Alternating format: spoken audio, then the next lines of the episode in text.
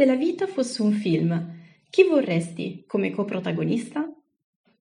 Benvenuti o bentornati su Topi di Biblioteca, la rubrica per gli amanti della lettura a caccia di nuovi titoli. Oggi entriamo in un'atmosfera più leggera ed esuberante rispetto all'episodio precedente, affrontando un genere da molti conosciuto, la commedia romantica. Il libro oggetto di questa recensione è Innamorarsi a Notting Hill di Ellie McNamara edito dal gruppo Newton. Essendo stato pubblicato in più edizioni, farò riferimento alla copia che attualmente posseggo, rilasciata nel 2014. Ricordo che mi fu regalata in un lontano Natale, avvolta da una sottile carta regalo di colore azzurro. Ad essere onesta, dopo averla scartata ed aver osservato curiosamente il libro, di piccole dimensioni ma piuttosto ampio, la mia prima reazione è stata di confusione. All'epoca disdegnavo la commedia romantica, che nei negozi veniva e malauguratamente viene tuttora presentata in una sezione ridondante di copertine dal dubbio gusto estetico. Complice di questa mia visione anche i diversi film visti legati al suddetto genere, che a lungo andare mi sono sembrati sempre più noiosi. Trame basate su filoni pressoché uguali, personaggi stereotipati, Dunque ho riposto sommessamente il libro nella mia libreria, chiedendomi quando sarebbe arrivato il momento giusto per leggerlo, o per meglio dire, trovare la forza di superare un mio pregiudizio ed espandere il mio gusto. La quarantena imposta a marzo ha implicitamente risposto alla mia domanda.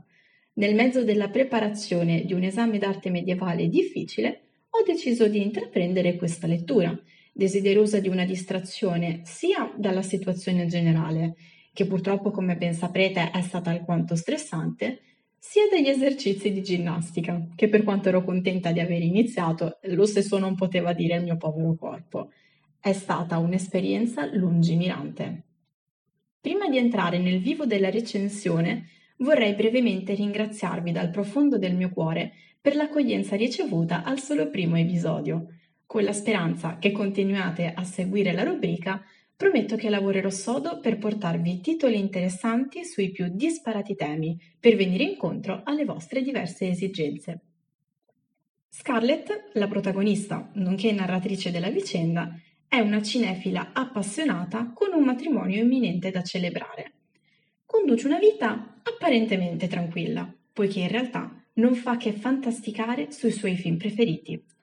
Si tratta di un comportamento non ben visto che è ereditato dalla madre, che purtroppo l'ha abbandonata quando era molto piccola, lasciando dunque la responsabilità di crescerla al padre, un uomo coi piedi per terra e proprietario di una catena produttrice di macchine da popcorn.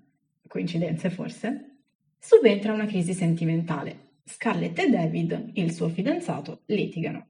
La donna ne esce sconsolata e durante un pranzo tra amiche confida di sentire il bisogno di solitudine per poter riflettere. Ma in realtà vorrebbe provare a David che il suo comportamento è più che corretto, che la vita può davvero serbare momenti da film. Dunque le viene proposto di trasferirsi momentaneamente a Notting Hill, alloggiando presso una casa lussuosa con l'obiettivo di prendersene cura durante l'assenza dei proprietari. Scarlett accetta e parte fiduciosa, la città riserva alcuni primi momenti goffi e nuove conoscenze, tra cui il vicino di casa Sean, un uomo affascinante e dall'aspetto serio, ma simpatico, che la porterà ad intraprendere un'avventura dietro l'altra, in particolare una ricerca impossibile. Notting Hill costituirà la risposta agli interrogativi di Scarlett o non farà altro che complicare la sua situazione? A voi scoprirlo. La narrazione degli eventi è semplice e scorre fluentemente. Sono abituata a testi più complessi e per questo motivo temevo che prima o poi avrei abbandonato totalmente la lettura. Così non è stato e considerando il periodo in cui l'ho intrapresa è stato un toccasana per la mia mente, bisognosa di distrarsi. Confesso infine di aver ritrovato quel lato romantico che un po' mi appartiene, ma che tra impegni universitari e tran tran quotidiano, ora profondamente modificato dalla pandemia, e non lascio spesso trasparire. Ciò che ho apprezzato particolarmente sono stati i diversi riferimenti fatti dalla protagonista a pellicole cinematografiche, che mi hanno permesso di testare la mia conoscenza in fatto di cinema. Inutile chiarire che si trattava per la maggior parte di titoli rosa, ma posso comunque affermare che ho un'ampia lista di film da recuperare. Vorrei precisare che, a prescindere dall'entusiasmo suscitatomi da questa esperienza, la mia idea nei riguardi della commedia romantica non è cambiata. Posso però dire che non la giudico più negativamente.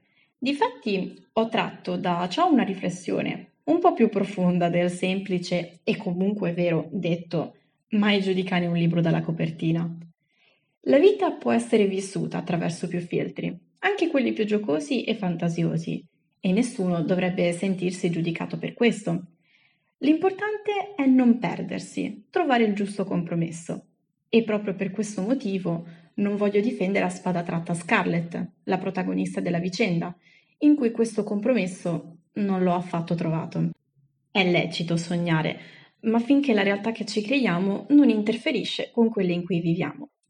Spesso sostituire la vita reale con un suo fantoccio, un suo parallelo, ci appare come la soluzione più facile, poiché non sempre siamo in grado di affrontare le difficoltà che si presentano sulla nostra strada, o confrontarci e dunque accettare che esistono questioni ancora aperte e da chiudere il prima possibile. Ciò non ci rende più deboli, ma umani. In questi casi Chiedere l'aiuto di chi ci sta vicino non ci nuocerà, anzi sarà un ulteriore passo per superare ciò che più ci affligge. E se non ci fidiamo nemmeno di chi ci sta vicino, possiamo chiedere aiuto a qualcuno che magari è sconosciuto. Riflessione filosofica a parte, quello di cui stiamo parlando è pur sempre un racconto fittizio. Ha i suoi pregi come i suoi difetti, perciò non mi sento né di giustificarlo né di colpevolizzarlo. Per questo motivo, il voto che do a innamorarsi a Notting Hill è un 7 su 10. Avrà anche un intreccio realistico, ma come ho detto precedentemente, mi è servito per distogliermi dalla negatività che in quel periodo mi circondava e lo ammetto anche per trovare un po' di ispirazione. Credo inoltre che questo sia proprio uno degli obiettivi principali della commedia romantica. Concluderei perciò questa recensione rispondendo alla domanda che vi ho posto all'inizio, nonché sottotitolo del libro che oggi vi ho presentato. Se la vita fosse un film, al momento come coprotagonista vorrei avere Owen Wilson, un attore a mio parere capace sia nei film comici che in quelli più impegnati.